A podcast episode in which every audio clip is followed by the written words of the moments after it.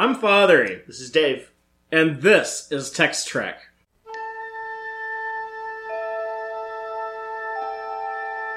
Engage.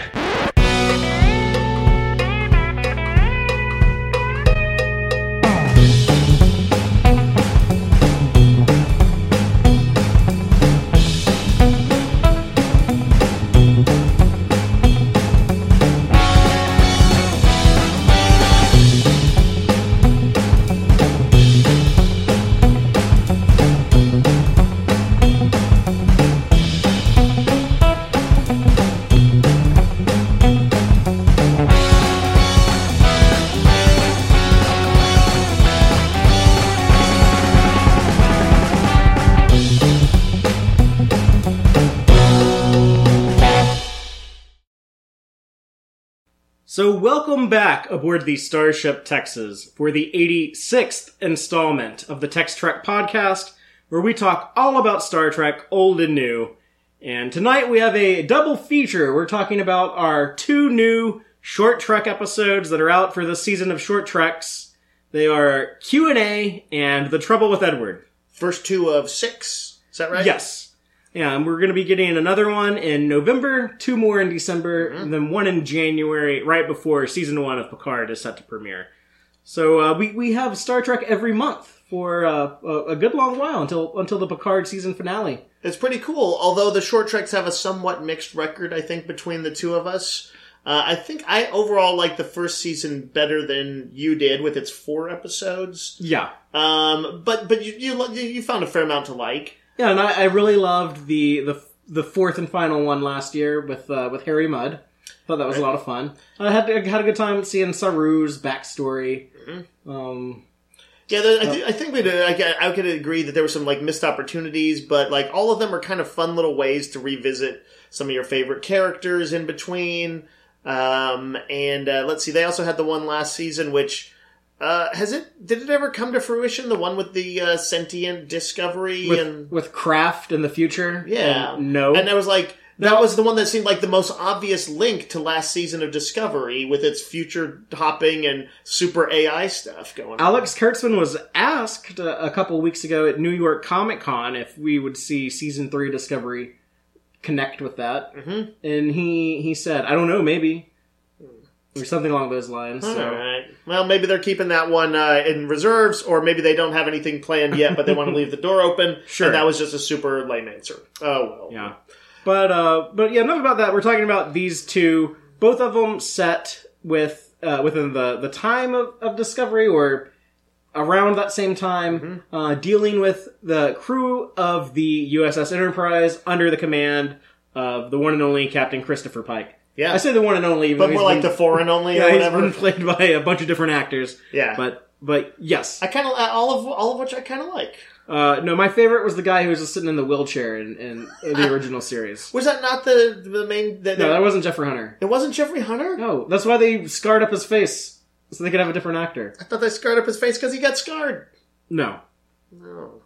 A little bit of magic has just left my life. No, that actually just means that they did a good job uh, of making me think that that was Jeffrey Hunter in scarred makeup. So good job, original Star Trek TOS makeup team.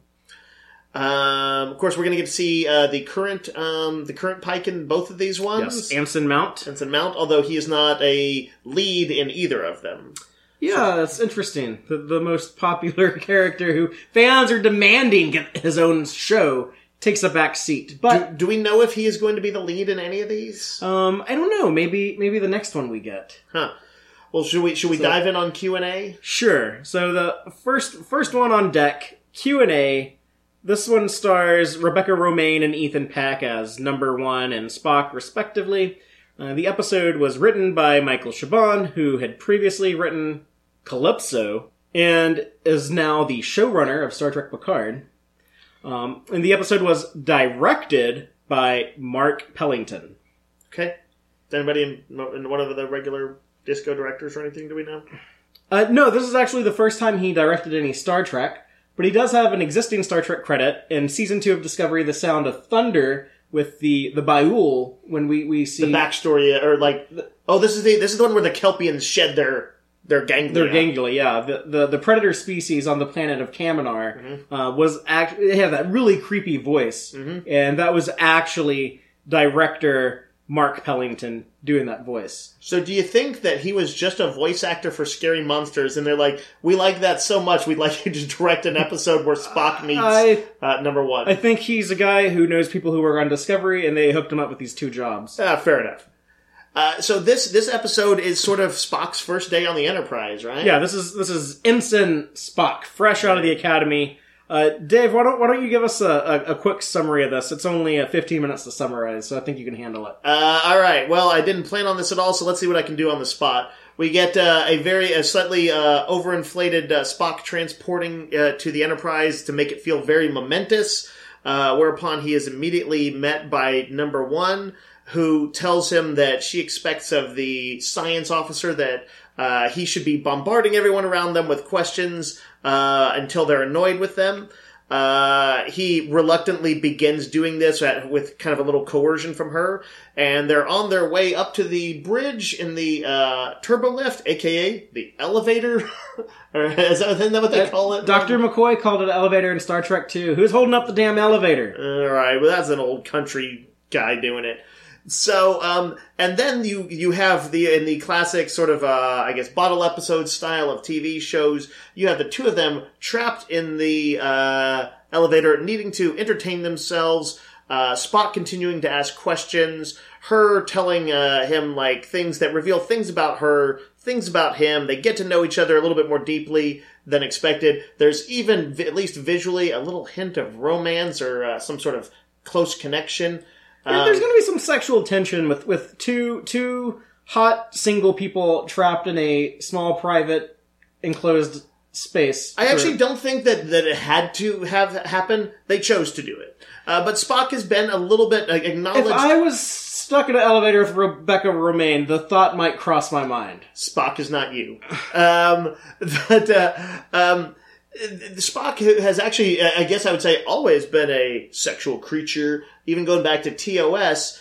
Uh, but uh, over time, especially since the Kelvinverse movies, they've been a little bit more open, acknowledging uh, uh, acknowledging that that the character had sex appeal among fandom, and it's okay to acknowledge that he might have sex appeal amongst his contemporaries. So that is something that that kind of is a little bit of an undercurrent near the end of the episode, and it culminates with them getting to the bridge of the Enterprise, meeting Pike for the first time, and a little bit of shared secret connection between Spock and Number One uh, as the episode fades to black.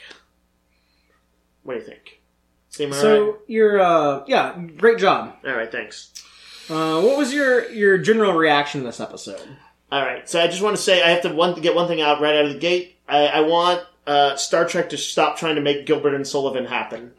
just give it up, Star Trek. We know that you all have a boner for it, um, but we would all the the rest of Star Trek fandom, even if we like it, and I, it's okay, Gilbert and Sullivan, um, would like any musical but that, but but that one, and maybe even every, any song. Well, you know, they did do some different ones. They did they did a different one in uh, what was it? Star Trek um, Insurrection.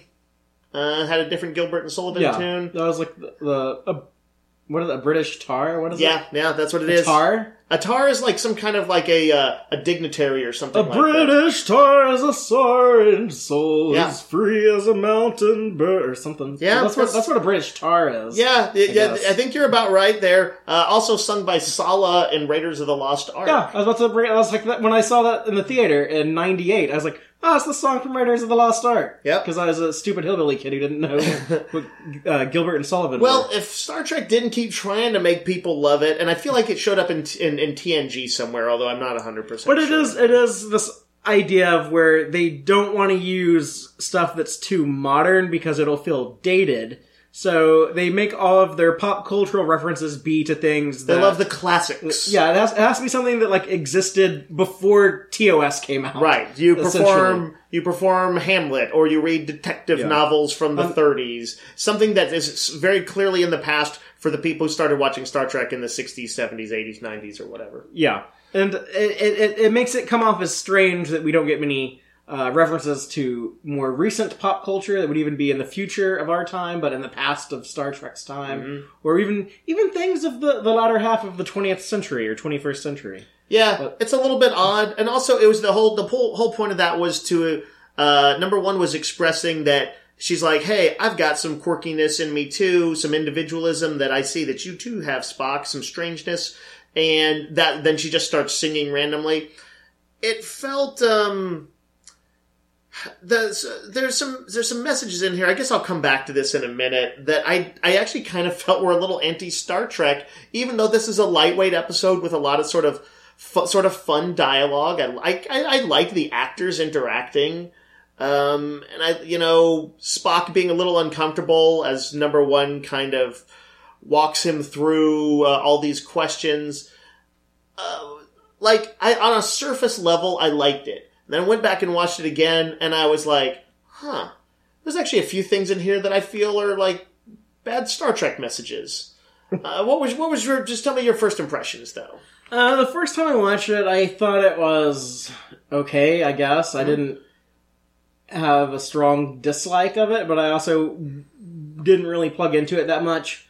Most of the things that I thought were interesting in there was some of Michael Chabon being. He's self-admittedly uh, like a, a long time Star Trek fan who enjoys there being a deep, rich canon continuity for him to draw things from. Like Spock's raised voice from Yes. the early episodes of TN. Well, literally the premiere lost episode. Well, lost episode. there were a few episodes where he's shouty Spock. He's Right. Shouty in the, the Corbomite maneuver, he's shouty Yeah. in Where No Man Has Gone Before, he's shouty in The Cage. Mm-hmm. But, uh, yeah, and also like, like the fact that he smiles, which Discovery Season 2 also used a little bit, that there was a time when Spock did smile. Yeah. Um, I kinda had, I kinda had a good time with like some of that stuff. Agreed. Uh, and I love seeing the Enterprise sets.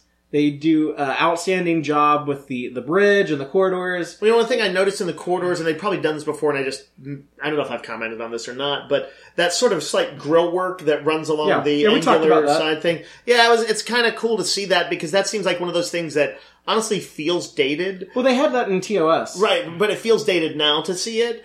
But they did do it in such a way that I just think it looks.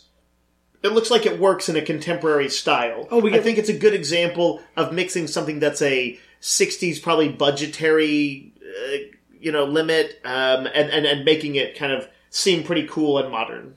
We get a reference to uh, Captain Pike and his horse.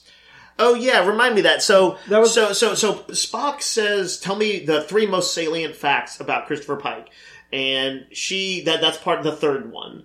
But just to real quick run through the others. The first one is something about he's uh, he'll he'll he's uh, quick to change, not He'll- quick to change his opinion, but he's always open. He'll, he'll hear you out, yeah, and, and he'll change his mind if he agrees with you. The other one was about him being a decorated Starfleet like warrior, Yeah. essentially. Which that was weird to me, but we do know he had a bunch of decorations from Discovery season one. He was on like that list that Saru pulled up of the most decorated. right. Um, it's it's weird that he's the most decorated in combat, and yet he sat out the war with the Klingons. You think that's the guy you would need?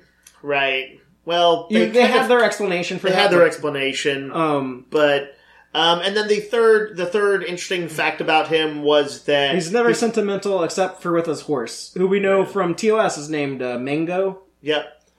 Uh, I, and I couldn't remember much about the horse from Mango that. or Tango? Does he see? Does he have a flashback in that? Yeah, like the, the remember when Talosians, they're out uh the picnic. yeah they're the the picnic back Yeah. on Earth. like Okay. Mojave, which isn't a desert anymore. It's like a, a city. It's like a it was Gene Roddenberry's vision of like a utopia Yeah, uh, Earth. right. Even Mojave is going to become something beautiful. Yeah, it's a great place to have a picnic. Yeah, that's, that's hot a, blonde a nice, uh, nice subtle idea uh, of his. Um, uh, so, so that actually kind of brings something up that that she kind of reeled those off. It sounded a little like, and, and the whole episode feels a little scripty to me, a little writery. Like the the Yeah. actors did a good job of making. How does it this make you feel about Star Trek Picard? If this is the showrunner, Um, I mean, I don't know if I have a lot to go on, but like the one or two things that were issues for me, uh, which I don't know if we should jump into them and I should bring them up, uh, or right right now or not, but there's it's interesting because it was very watchable and yet, like I felt like they were delivering like Michael Chabon's lines. You know, you know, like it didn't feel Did you feel that way about Calypso also? those weren't the pre-existing characters. They did, uh, but but my one complaint about Calypso was that it didn't feel very Star Trek. So you know, by by throwing it so far in the future and having people who were not uh, like they, they they didn't they, they weren't didn't have allegiance to Starfleet and the Federation, so it was really kind of a science fiction story that happened to take place on the Discovery. So yeah, I, I guess it does make me a little trepidatious. Uh, for all uh, Chabon's accolades, it is possible that I won't find him a good fit for Star Trek. Um, I don't know. Um, But I I do like that he he likes to do things like have Spock's serial number from episode uh, Court Mar- Martial, I believe. Mhm. Uh, the, and it's like the same serial number. It's like, oh well, he cared enough to uh, Right. look that up. there's yeah, Or- there's for sure some thoughtfulness, and, and and maybe even like his approach may be one that kind of wins me over eventually. Yeah. But it just felt a little, it, it at, at the very least, different. Um, I liked it, the opening, by the way, when he was before he beams over. On that beautiful transporter room Yeah. set. It had a little bit of a, you know, like you know how like in Smallville they needed to make every reference to uh, that one day he'll become Superman, be have some meaningful thing, and they weren't doing that quite, but they definitely wanted to make out like this is the first time Spock is transporting to the Enterprise. It should feel momentous, and like the camera does these like loving pans over like his ears and you know like his badge and stuff like that, sort of iconic qualities of Spock and and I don't mind it. You know, this is uh it's okay to like have some reverence for the fact that this character became iconic. Uh, but I think you and I both noticed the music did something interesting. It begins, of course, with the familiar strains of um, was it Alexander Courage? Uh, is the who did the Star Trek theme? Yeah, but they they've they've used that in Discovery a lot. Right. And so a nostalgic uh, vibe. I always like hearing it, to be honest. But they, uh, there's a bit of music in there that sounded like the musical stamp of Michael Gi- uh, Giacchino from the Kelvin movies. The that really bold bum bum bum bum bum bum. You Yeah, know, right, right before did. the main theme kicks in. Right. If, if if you watch Star Trek 09, you can hear it when McCoy and Kirk are in the shuttlecraft approaching the Enterprise, and and McCoy says, "Jim, you've got to see this." right. Right, right before you get like the main theme, like, "Bum, bum, bum, bum, bum." Um, and, and, and like, uh, it's it was it was interesting because I haven't seen Giacchino stuff fused. I mean, I guess they they, they Yeah. did use some of those strains in the of the of TOS, But he's uh, actually credited in here as the as a uh, supervising pr- producer, or Yeah. something like that. And if he if he's had a role before, I hadn't noticed it. Uh, so that's just kind of interesting if he might be on board or playing some role in, in future. Well, we know we know that he's uh, yeah, it was actually a supervising composer, but we know that he is working on some CBS All Access stuff now because he's actually uh, he actually directs one of the two animated short treks that we're getting in December. right, right. Hey, I've had a quick question about number one. I know as originally conceived, she was going to be the Spock-like character Right. talking about in TOS. Uh, now, as presented on Discovery, and she didn't have a, a ton to do in uh, the cage, um, but uh, as presented on Discovery, she feels pretty outgoing, um, chatty even at times. Um, are, are you are you okay with that change from at least the character as they were described I on paper? I don't really see it being anything that contradicts what we saw in TOS. Right. It was really more Um, that some of my knowledge is really just that behind the scenes stuff. It wasn't on there on the screen much. I like that she likes spicy food. Oh yeah, that's right. It's a thing for her. Um, know, wasn't it like a habanero hot sauce that she Yep. put on her hamburger and French fries? hmm You know when I can she says, I can forgive the Gilbert and Sullivan. Yeah. Which, which, by the way, the reason why they decided to make that be the the freaky thing about her, and I thought that was weird, the use of the word freaky. Yeah, she Um, said something like, uh, "You're gonna have to lose the freak" or yeah, something you- like that. You gotta hide the freaky if you're gonna make command. Yeah. But um, sh- that that's actually Rebecca Romijn like knew how to sing that like going into this, so Oh. that's why they wrote that in there. Interesting. Interesting. Uh, but on that, that's point, a behind. That's that's that's a behind the scenes thing too, though. Like you, that's you're only accepting it because you know that little bit of trivia about her. Otherwise, it's kind of obnoxious. Well, I'm just uh, we, we like we like to share trivia with with our Yeah, no, I'm, but you said you were excusing it. I um, Well, no, it just it just helps explain it. Sure, sure. But, but on that on that point, I guess Riker playing the trombone is like him having some small facility. you know that that kind of screwed over uh, Garrett Wang on Voyager because they also wanted. played. Well, no, they wanted Harry Kim to play a musical instrument, and he doesn't know how to play any musical instruments. And they were they told him like, "Well, just learn how to play the clarinet." And they're like, Jonathan Frakes played the trombone, so I don't see what the big deal is. But he's like, like, no, that's because Jonathan Frakes knew how to play the trombone before you gave him the job. But You know what it made it, uh, Harry Kim infinitely cooler if he's like uh, if he had been like, well, I play the electric guitar. that would have been awesome. yeah, well, um, maybe one day we'll get a uh, a Star Trek character who plays the guitar. But uh, back to this conversation between Number One and Spock. Yep. Um, this is where she points out that like, oh, you want to you want to make command someday, and he denies it at first. Right. I like that they acknowledge that because we do know that Spock eventually becomes captain of the Enterprise. It's- I would say Star Trek II. The vibe I got throughout TOS was not that he was on track for command. He did not seem like he was filled with ambition. But yes, the history does show us that by the time the movies roll along, he does assume command. And it actually feels like the kind of thing that he might have come to realize over years of serving with Captain Kirk. And, and so I, yeah, I like that too. I think that's a reasonable, uh, piece, thing for her to pick up on. Shows how, how that she can read people and she does it like before, before he knows it himself. and we see him command his first mission in Galileo Seven. Goes great. well, there's kind of some implications in there that he he uh, He's got a bit to learn. yeah, the, but but he thought himself capable of of, Yeah. of being the leader, and then and then learns that maybe not quite so much. Right. But he goes through an arc, and then he he ends up like saving them at the end with his desperate move. Yeah, for sure. Uh, that was, you know, kind of another story in that in Galileo Seven about them. Uh, that was like about cultural differences. They And about people being stranded together temporarily. yeah, that's just true. Um, But yeah, we don't we don't get many other characters. We do have Pike at the end. Uh, we do have uh, a voice from the engineer Upjohn, who weirdly sounds Scottish. Also, like yeah, Scotty? I couldn't tell if that was like inside joke or or if that was like was I like do I forget some character from the cage and that's just a tribute to them? yeah, I think that's the only Upjohn that we know of in Star Trek.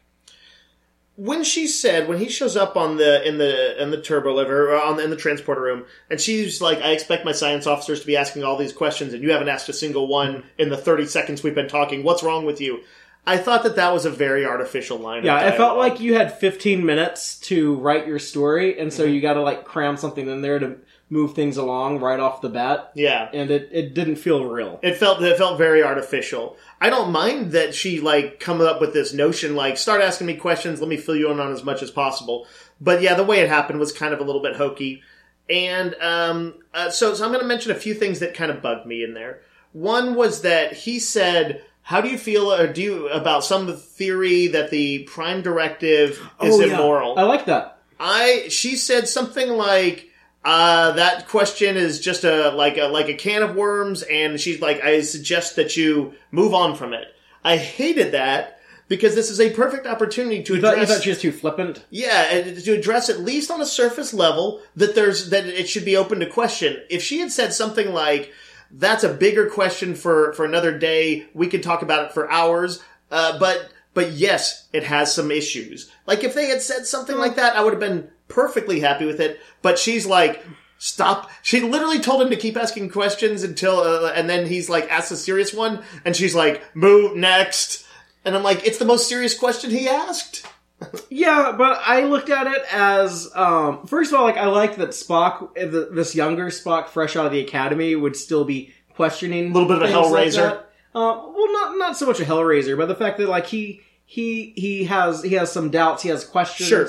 and uh, which uh, is like a thing with younger people in a lot of cases, and with her being the older, uh, more seasoned, possibly even grizzled uh, Starfleet veteran.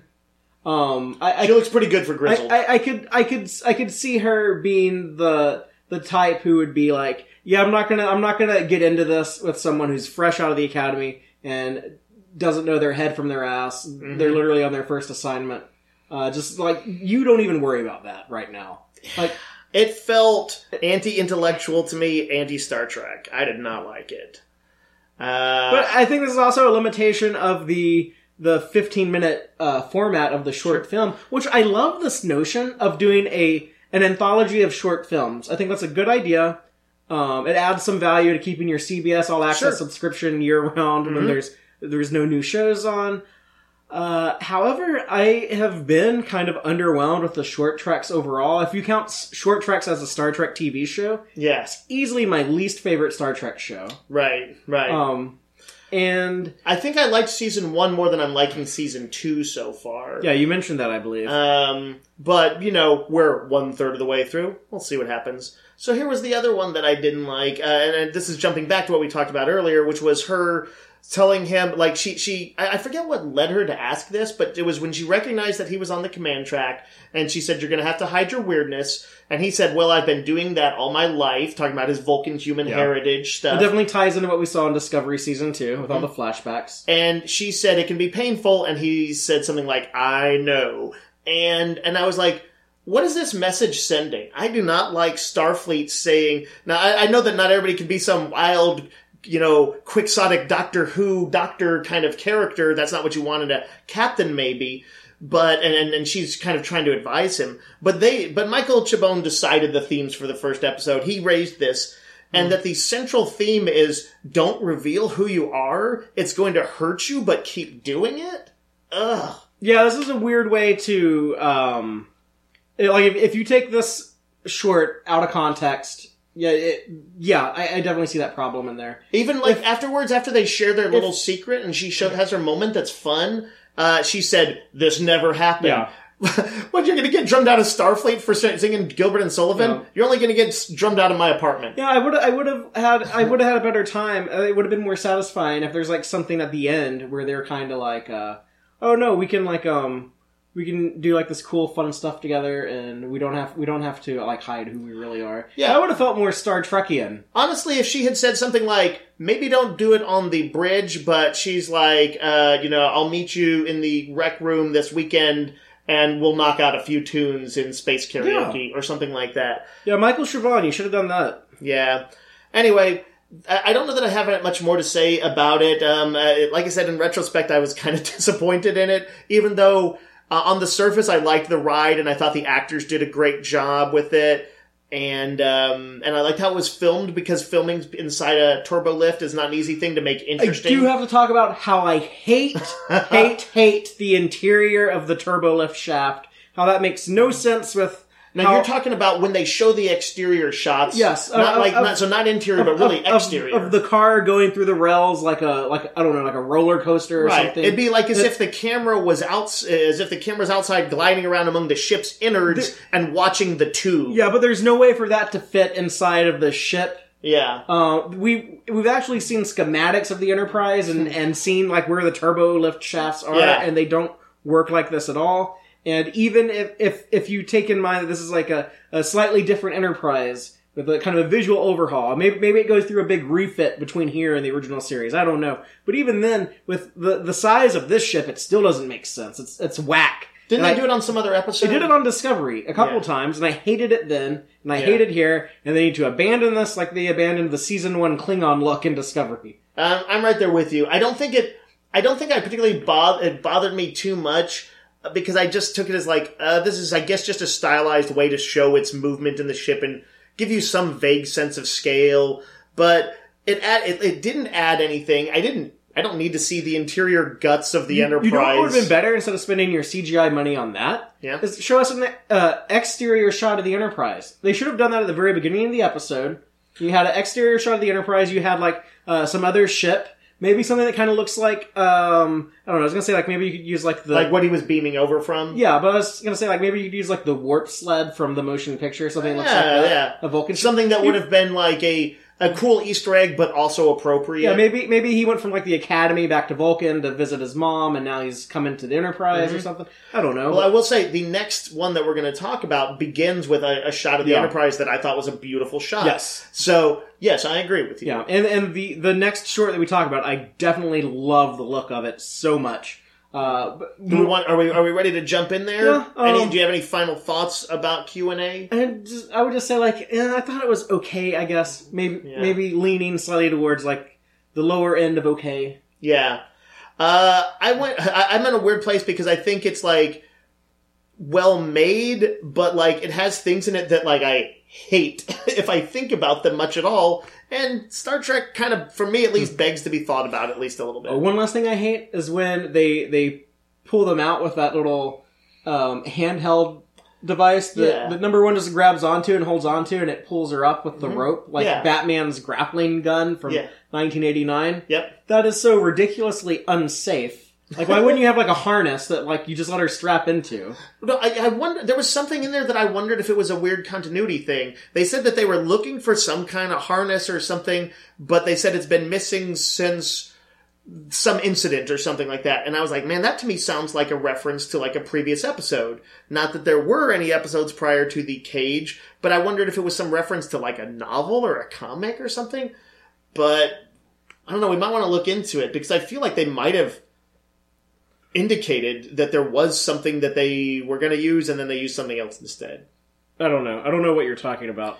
Uh, Uh, I'm also I'm also super annoyed that I couldn't turn on the closed captions on here. I tried to do that too. I wanted to catch some names on one or two of these, and so I couldn't turn CBS them on. All Access, fix your shit and let me listen to the or let me read the closed cap- captions. 'Cause I don't. we want to know who the names of the characters are. Yeah. Um. But yeah, so so They yeah, did mention her name as Una, by the way. I guess that makes it formally canon. Well, they they did that in Discovery season two. Oh, did they? Yeah, Pike said it. Fair enough.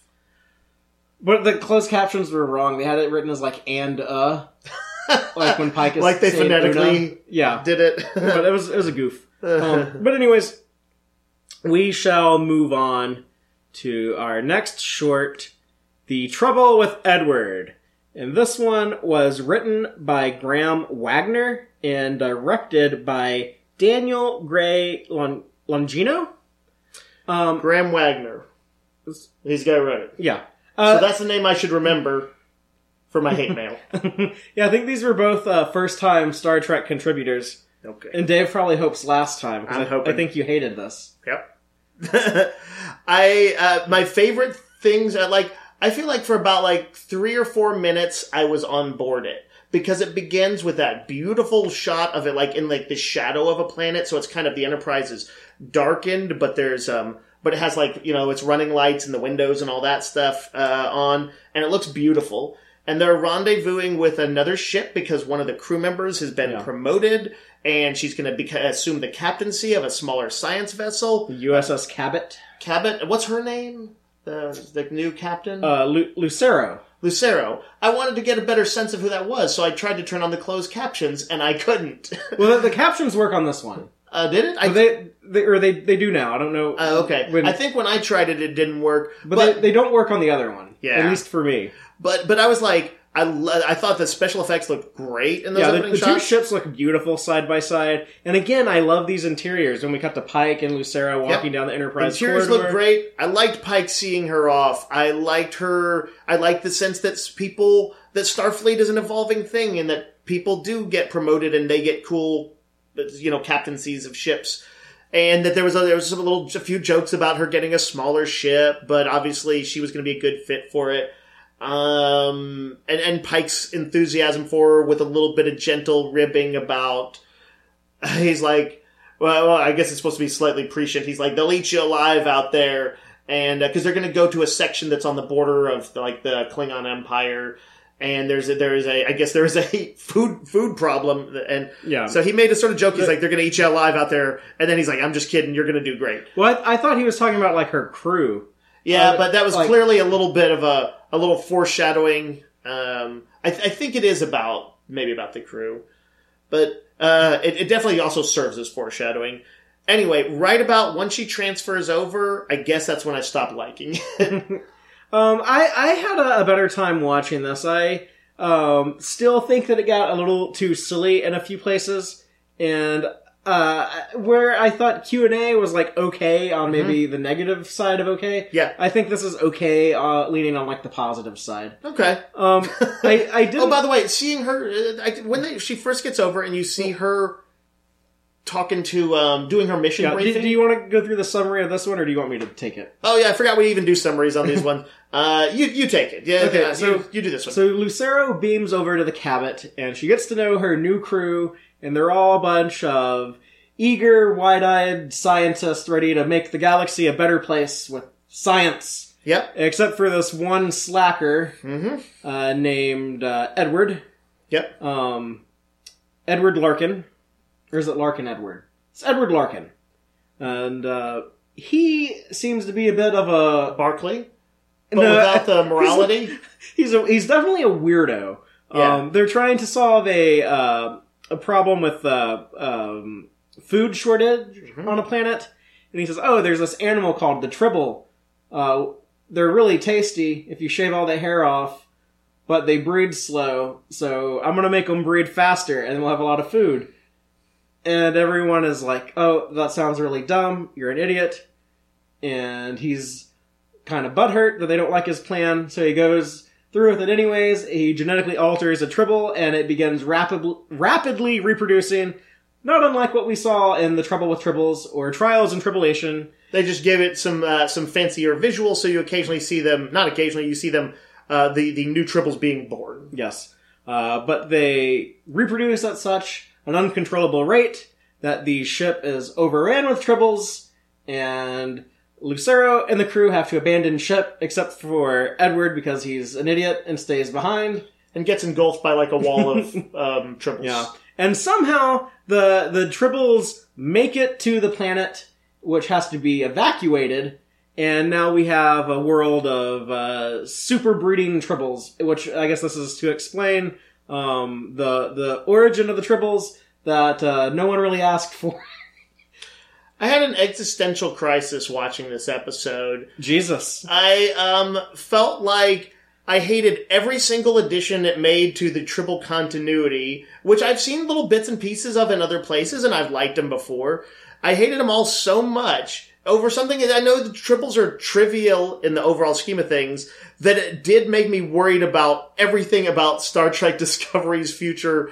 Um, uh, like I am not, you know, I'm not a big continuity guy. I don't worry too much about it. But then I was like, I hated everything they did with it, from naming the, giving the Tribbles a formal name and saying Tribbles was the shortened version of it, Oh, that didn't bother me. to his like creepy. What- What's wrong with that? Why is that a problem? It's it was just it was just unnecessary. This seems a little nitpicky. All right, sure, it's nitpicky, I guess, but it was like the it was getting off on a bad foot. Okay. Um, uh, his like uh, first of all, I, I would think I know this was a comedy episode, and uh, but like the, the it felt to me like an Orville episode because their discussion of what to do didn't feel like you know actual Starfleet stuff where they might be talking. I would assume about like a lot of synthesized foods and things like that, uh, and and genetically modified stuff. The notion that they would literally just be making little food bags uh, out of these, and I know he's supposed to be a crazy dude, Yeah. but they at least like somewhat hear him out, and that that this goes through. she shuts him down pretty fast. I, I guess so, but like, I would have liked for her to have said, you know, Starfleet does not like even like we don't even eat like meat or like raise it raise Well, they food do that eat way. They do eat meat in Star Trek. Yeah, that's. I actually think they should retcon that so that they uh, so that they go ahead and have like artificial versions of stuff like that. Uh, but that's a that's a sort of separate side discussion. Um, but um, I don't know, like all the stuff. He even talked about like uh, they're, they're she's worried about whether they're sentient or not, and he's like, I can make them dumb, which I guess he does too. So they are, uh, you know, mentally demoted. I- Anything that I think his DNA goes into is going to be dumb because Oh right, and it's his DNA, so it's like he fucked a tribble. um, oh my god, and that made you know like this is this is this is in Memory Alpha right now. Uh, is that tribbles are the result of this dumb fucking shorts episode of uh, the guy from Bob's Burgers. The guy from Bob's Burgers is the guy who invented tribbles. Uh, like, ugh. I, I'm, I'm I'm too disgusted to go on, Father. You you talk about some things you liked about yeah. it, Um. or, Well, or the- I, I, were you you were you were just having more fun with it than I did, right? Yeah. Um. Some some of the some of the jokes. Uh. I I thought were funny. Some of the jokes I thought fell flat. Um. And it did get goofier than I would have preferred. Mhm. Um. I. Some of the things I liked seemed to be more. Um. I don't know. Uh. More of the surface level stuff. Like I loved. I loved the uniforms they're wearing. We do get a a, a new version of of the uniforms during the conference scene at the beginning that Yeah. don't have like the black collar at the top. Yeah. and I thought those looked really cool, more in line with TOS. Yeah, I agree. Those Um, look good. It's weird that in Star Trek uniforms are not uniform anymore. Uh, I kind of liked seeing how the the tribbles had like a little bit of animation to them, where they they would they would have some movement sometimes. Uh, but they still look like the big fur balls that we saw back in the 60s. Mm-hmm. Um, when they pop out when they're giving birth, it yeah, made me think of the Mogwai and Gremlins. for sure. Uh, but I guess that that was fine. Uh, the the interiors of the ship, I lo- I wish this is what I wish the first two seasons of Discovery looked like. I always said that I thought Discovery was too sterile; that it needed more color. Um, I wish that we had more colorful uniforms and just like the the way that these these sets are self lit. And I'm sure they're just redressing Discovery sets, so they easily could have done this. Um, Yeah, I like. Uh, I, I will agree with you on most of that stuff. I was like, like visually, it looks good. we I have, a, actually we have a Trill really. crew member, so that's yeah. man. The Trills are getting a lot of attention lately. Yeah, but none of that has anything to do with the writing and the story. Um, they um so so I, I I I mean just on a basic level I guess I didn't need to know the secret origin of tribbles. Yeah. Uh, I we kind of had an origin in the animated series where it's like, yeah, they came from a planet that had the uh, the, the Gomer was Mm-hmm. I, I believe the name of the tribble predator that would eat the tribbles I thought and Glommer. Glomer. Yeah. And when you take the tribbles off of their planet where they don't have the predators, they uh, reproduce. They get out of control. So, but they evolved in uh, a habitat where the predator species keeps them keeps their population in check. Yeah.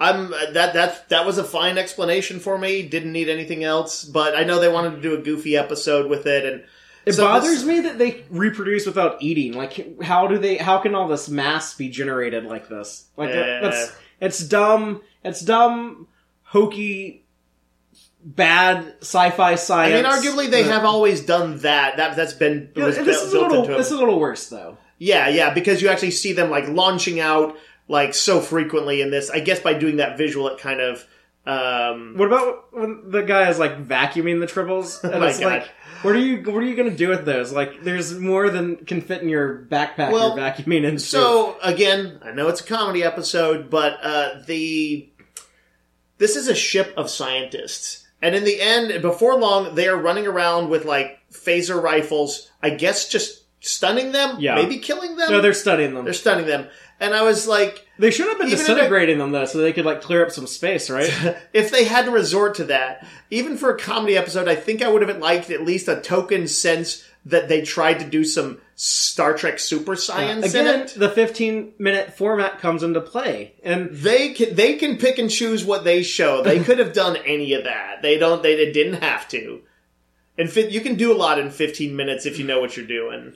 Yeah, it's just it's a format that a lot of Star Trek's greatest strengths don't play too well. Uh, that's that's that's generally true. I yeah. do want I do want short treks to get better because I think it is a really cool experiment. And because they are getting more ambitious with this season, and we're doing animated stuff, we're doing some Picard era stuff. Uh, I I I want them to get better um, because, the, like I said earlier, it's just like it's this is my least favorite Star Trek show right now, and I I think that there are cool opportunities with with this anthology format that Sure. they, they they haven't really like the mud the mud episode is a perfect example of that. Yeah, it was a tightly done story. Um, one thing that kind of concerned me is that I, I suddenly wondered if this is going to be the vibe of the lower decks. Uh, Yeah. kind of a this sort of goofiness, but with enough Trek uh, continuity thrown in that, from my mind, it's going to be maddening because all this formal Trek continuity, and again, all the articles that everybody will be subsequently referencing on either uh, Memory Alpha or in various Trek Bibles, is going to have all this ludicrous No, shit. Now, Dave, you, you should you should remind everyone that you're you're very skeptical of lower decks. Absolutely. Um, probably Uh, more so after watching this. Yes, but even though I know that there's no official link between this and that Yeah, and, and actually, what I know about Mike McMahan, and from from what he said, and from after like seeing him and his his staff of writers in Vegas, um, they uh, are going to be taking a pretty different approach from this. I think uh, there might be some overlap, like having, for example, like having a smaller ship. Where n- maybe not everyone is like the best of the best on like the flagship of the Federation, right. uh, there might be some of that, but I think the level of um, jokes that that they're going to be writing just from what he's done on Rick and Morty and stuff like that. I think is going to be a, a little bit of a smarter Okay. uh, type of, of, of comedy, which still might rub you the wrong way because I know you don't really want that in, in Star Trek at all. But um, comedy is comedy is like real difficult balancing act for me, and I honestly didn't like most of the a lot of the humor on TNG growing up. I've warmed to it more now, and I've seen stuff that I've liked. you can do it in Star Trek. I think TOS and DS9 do it better than anyone. TOS is my favorite, and what I've seen of DS9 has been good, very good. Those are also the two best Star Trek shows ever made. Fair enough. that will probably ever be made, in my opinion.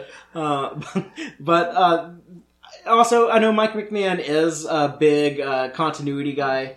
Um, he said that like all of his writers are kind of um, required to uh, Know their shit. either like know it going into or be putting in an effort to know it. Yeah. Uh, so th- there's definitely going to be some some I think continuity connections with Lower Decks. Uh, but I'm thinking the comedy is going to be smarter. So maybe you'll like it. it's possible. It's possible. I have to bring up one last thing. Uh, But we gotta talk about like it? the. Did you want to get into the post credit scene or Uh, save that? Save that for just a second. Um, uh, uh, the, there's a scene at the end where she's like before some sort of federation. n- Uh, I, I don't want to say tribunal, but it's like a it's like a, Debriefing. a debriefing. Yeah, with like about five or six uh, higher ups from Starfleet. I said Federation, Starfleet, and uh, they're they're kind of dressing her down, and it's it's it's leading up to a punchline. Um, but even so, I kind of it rubbed me the wrong way in a way that surely was not intended. Of she seemed like a notable the first. Uh, not the first female captain on the Star Trek Discovery, but a notable f- first captain, uh, female captain, is about to take all this heat for this idiot guy under her charge and is being dressed down by uh, a bunch of superiors who clearly are not really open to her thoughts initially and are mostly guys. It kind of rubbed me the wrong way. It felt a little bit creepy and almost demeaning. Uh, not intended, just how it came off. But the but the scene ends with her like She's like, he's an idiot. Yeah. Uh, they're like, you know, can you explain Which- this? And they did make out like this, all this horrible stuff happened from it. I mean, like theoretically, she should be blamed, except like this guy was such like a scumbag. Um, the end scene uh, is is goofy, the but the post credit the post credit scene. Yeah, in fact, which- I didn't even know it because it happens after all the logos and stuff. Like I stopped was at the very very end. Uh, so, Father, you want to go ahead and describe? Sure. So this it's very weird because it kind of starts off as like it's uh like the tracking is adjusting on a VCR Right. Not standard viewing technology in the in the 23rd century. or now. right. but uh then But it does fit what's about to come out. yeah, then like it's playing a, a commercial, but it's like a commercial from the 80s or 90s for breakfast Cereal. cereal, which often had an animated mascot superimposed into live action footage, which I kind of had forgotten was a thing, but Right. was totally a thing. Yeah. That Like Raisin Bran would have like the little sun from Raisin Bran Yeah. come out or Lucky Charms, or Honey Nut Cheerios had the bee. yeah. or it, yeah, anything um, that if you're, I guess, over twenty twenty five, you you would remember. I bet they're still around.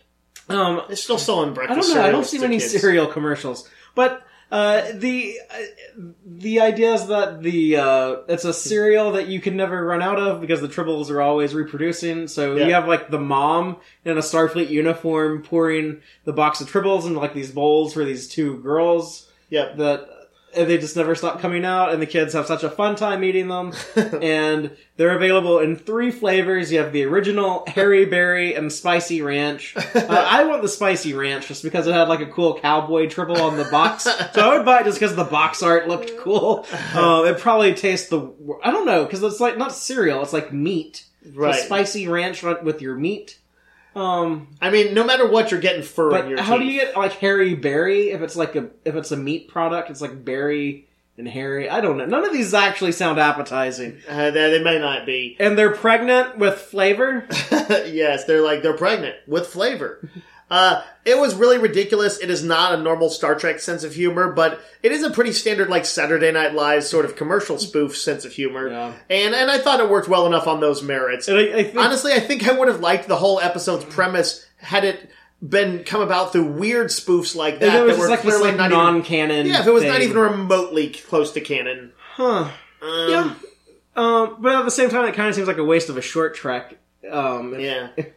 I don't think I would have approached this story at all. Actually, I think a story that had tribbles in it would have been fine. I just wouldn't have done anything remotely close to this one. Well, uh, I I don't like the mentality of um, oh, it's not as cool as what I was hoping it might be when I saw the trailer, so I don't like it. But this isn't as cool as the idea of what I thought it might be when I saw the trailer. Oh, yeah, you you When- thought it was like kind of like a tribble horror, right? Yes, I thought it was going to be like tribbles get altered um, from maybe like a mad scientist type guy, which Like become carnivorous. and they and that's why and even when I was watching this, I thought that might be the case because Pike says, uh, you know, they'll eat you alive. It's like, oh, they're foreshadowing the the violent tribbles. And when they're doing their montage of tribbles like overrunning whole rooms and people getting pressed up against walls, there's a there's a, a woman who's like getting covered in and does scream in like Yeah. 1950s horror movie we know style. they, we know that they save her because there's only one casualty, right, um, but but it's it's filmed to look like Yes. a 1950s monster. Has and, it, and it was in the trailer. Right. So yeah, um, yeah. Sadly, you're. I, I think I would have been more open to that weirdo idea of like kind of a. It would have even been appropriate for October, which is when it hit, to do a weird Yeah. kind of tribble horror story. Uh, I think I, I think I would have been happier with that. Somebody who had done some genetic experimentation on them to try and turn them into weapons. Uh, I would have. I thought. It would, I think it probably would have been funny to have him turn out to be like devoured by his own uh, creations or something like that. A And just dessert. yeah. Oh, nice on multiple levels. Um, so yes, um, that would have been better than what we got. For me, nearly anything would have been better than what we got. Um, Would is- you like to see Lucero again, though? She'd remind me of this episode. I liked the character until they put her in a story I hated. Well, maybe, Yes, I would like to see Lucero again. Yeah, I would too.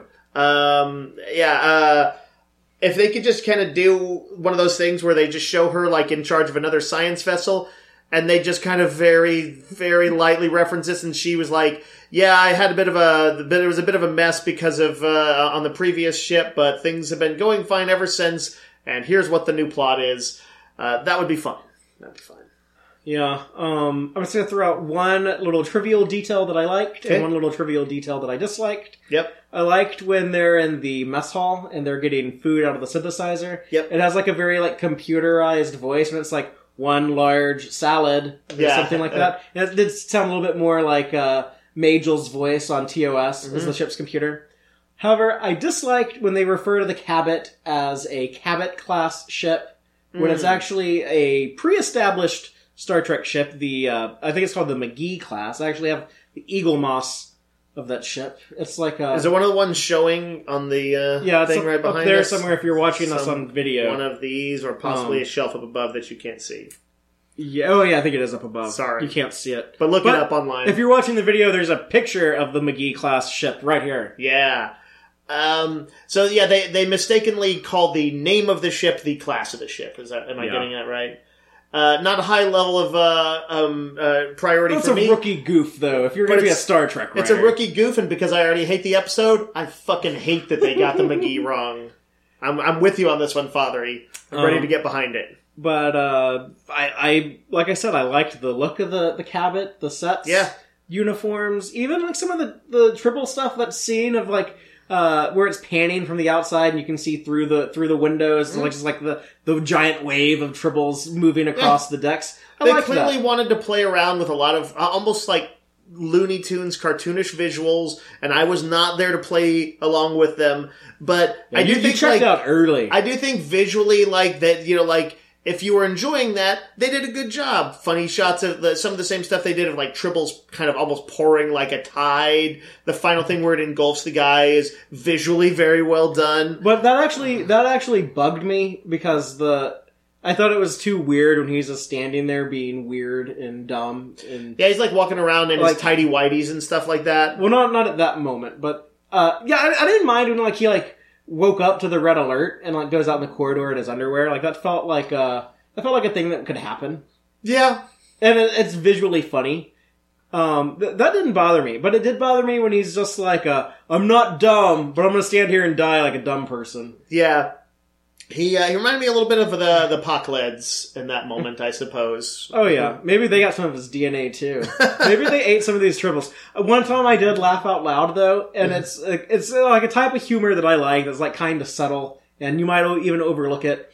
But it's when everyone is on the ship is walking around picking up the tribbles, and they're putting them all on like this little containers. Yeah, Uh, but Edward is putting them in like a big pot, like like, like, like he's gonna boil them or something. Jesus, like a like a crawfish boil. Yeah. That's messed up. Um, yeah, that was silly, uh, but it made me laugh out loud, so I, I, I like it. Um, you know what? I would have accepted this story in uh, one of those uh, weak issues from the IDW anthology Star Trek comics, where I could have just been like, "Oh man, I like two of the stories in this Oh. issue, and this one sucked. Good thing I'll never hear from it again." The Star Trek Waypoint comics. yeah, Waypoint. Yeah. I actually overall This like is- those most of the time. This is but they get a few weird. stinkers. This is definitely weird enough to be in there because those Yeah. are all weird. Yeah. Um, but Anyway, Yeah. I'm going to cry myself to sleep tonight because of this episode, and and just hope that I'm able to get uh, enthusiasm for Star Trek once again. well, um, uh, maybe short treks will have a, a winner for you uh, Uh, next month. We'll know in a week. If not, I will enjoy vivisecting it, uh, just like Edward would with a, a delightful meaty tribble. Oh, but I think before we go, we had uh, a few uh, viewers who had chimed in, uh, viewers, listeners on uh, Twitter and some other social media, just to say uh, what they thought about these two episodes collectively right before we did this. So, any comments we wanna we wanna read, respond to, or just uh, hear out? Sure, yeah. So we had some reactions from uh, Twitter.